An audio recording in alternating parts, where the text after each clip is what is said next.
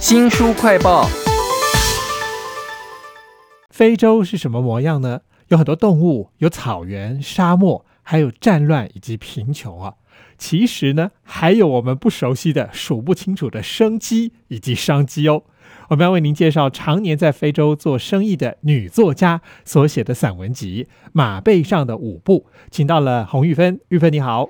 主持人好，大家好。我觉得你的工作真的很棒哦，你可以走遍非洲，吃遍美食，还有看到各种沙漠啊、高原，才知道非洲什么都很大。你用了一个很文学的词，叫做“广袤”，但我觉得你在描写人物这一方面很精彩。你碰到很多人都是那种在当地做生意的，而且他们不是当地人哦。他们是移民而来的腓尼基商人。那我觉得大开眼界的是说，他们碰到下游的厂商手头很紧，没有办法还他钱的时候，他们在衡量要不要让他赊账，要欠多少。这个你这个问题真的很有趣，因为其实也可以给别人一个参考。老实讲，我真的是不懂做生意赊账的事情哦，那真的是是一个大学问。所以我在。书里头有谈到赊账有两块地方，就是如果钱账不还，你就不可以再继续。但你赊账的前提要有一个，就是说他的信用调查，也就是说你要把自己的风险调查清楚，跟考虑清楚，你再决定要不要赊给他。那我其中里头还有一篇很惨，就是说我一念之人，客人钱账未清。我就给他出了机器，就要半天要不到，有没有？而且那种商场上面哈，绝对不是你欠钱我就以后不跟你来往，因为你以后可能还会有机会哦。这本马背上的舞步啊，洪玉芬看到一些我们想象不到的事情。那我们讲到说要不要人家赊账，有一个老商人，那这个老商人他的儿子叫曼尼，哎，他也想要做出一些跟他的父亲那一辈商人不太一样的事业，所以他一直在努力的追他的事业。对，但是他也在追一个。老婆，而且也是门当户对的哦。但是最后，这个老婆离他而去哦。你描写到说啊，他高大孤单的身影穿过市场的时候，超有画面的耶。对对对，黎巴嫩很多人在那里也会，就是因为移民的关系，导致他的婚姻破裂也是很多。那我就用一个故事来包装那样的一个。其实比他更惨的还有，哇，就是离婚的老婆不跟着到西非去吃苦，那也有结婚两三次，到后来其实不是爱情，是现实生活的考验，但是也有很坚贞的爱情在那里，就是两个人克勤克俭，然后奋斗这样子。没有想到，在马背上的舞步这样一本异国的散文集里头，可以看到这么浓烈的，好像恋爱故事的这样的情节哦。很感谢您写这个散文，让我们看到了，比如说在肯亚那个 Safari，还有直接在沙漠边缘，然后靠近海边的五星级的饭店，有哪些是你觉得最想念的一些非洲的小场景呢？嗯，整个非洲陆块来讲，它有工业的国家，因为我供应设备嘛，所以。基本上，它的国家是要有点工业基础，那大概就是北非、东非跟西非沿岸这些商人，大部分就是黎巴嫩人。你也知道，两河流域是人类文明的发源地。那黎巴嫩人，他们很聪明又勤奋，他们是古希腊时代善于航海经商的腓尼基人，然后也曾经化属过，所以。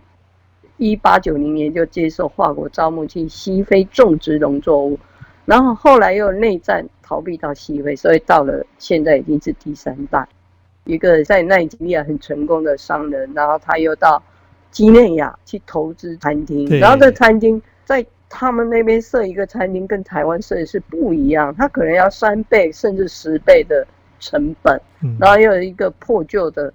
一个废墟的房子变成一个像贵妇。当我去的时候，他这样招待我，我觉得是蛮感动的。洪玉芬其实，在马背上的舞步啊，描写这些人，然后在一个很糟的环境里头创业啊，也讲到了他们那种心里面的一些纠结啊，其实非常的有感觉。在书里面讲到很多跟吃有关的事情，我觉得一定要讲一讲。当然，我们台湾可能会熟知的，例如说像是沙威玛啊，你写的好有趣哦。其实那个食物哈。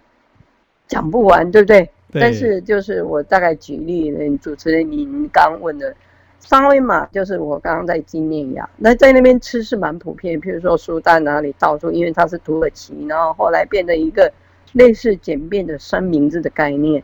那我觉得最好吃的应该就是我在基内亚这个客户开的那这家餐厅。那这家餐厅你们看看里面我有描述，它也有虚小，就是那个水淹的一个，就是他还是把它弄得很不错的一个餐厅。是。那这个沙威玛的话，它就是有三种肉嘛，chicken，还有那个 beef，还有那个那个 mutton，就是羊肉。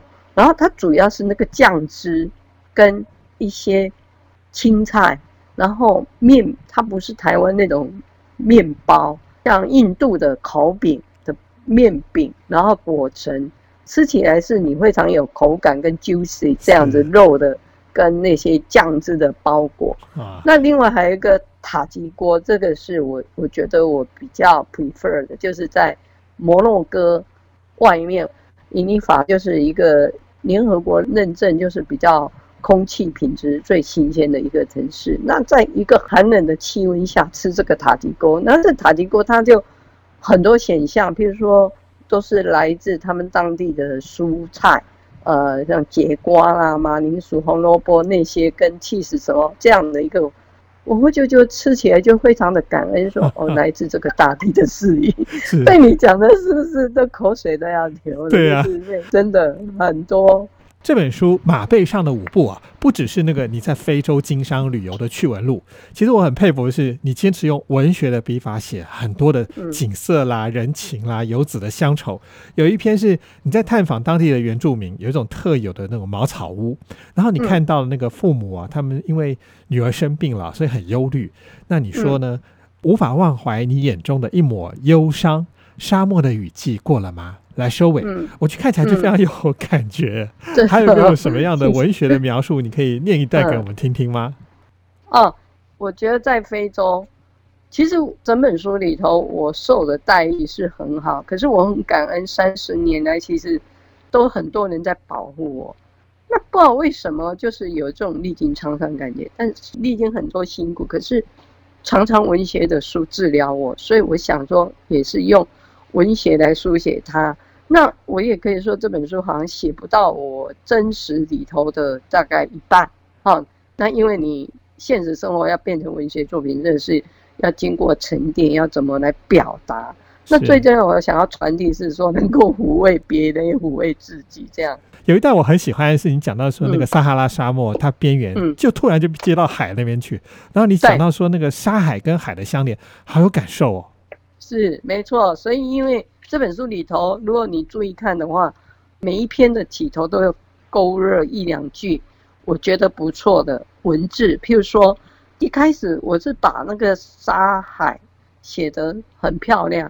他说：“面对大自然，人类之渺小，唯有敬天畏地，莫此为甚。”哈，在这一望无际的撒哈拉，壮观的沙海，我亲眼看到。客户或朋友的艰苦卓绝的生活样貌，深深的感觉到说，这一辈子好像没有什么困难可以轻易把人打倒，所以我是想要把这个声音传递给我的读者。非常谢谢洪玉芬写了这本《马背上的舞步》，希望以后还可以看到您在非洲大地更多的一些场景跟人物。谢谢您。嗯嗯，谢谢。新书快报在这里哦，包括了脸书、YouTube、Spotify。Podcast 都欢迎您去下载订阅频道，还要记得帮我们按赞、分享以及留言哦。我是周翔，下次再会。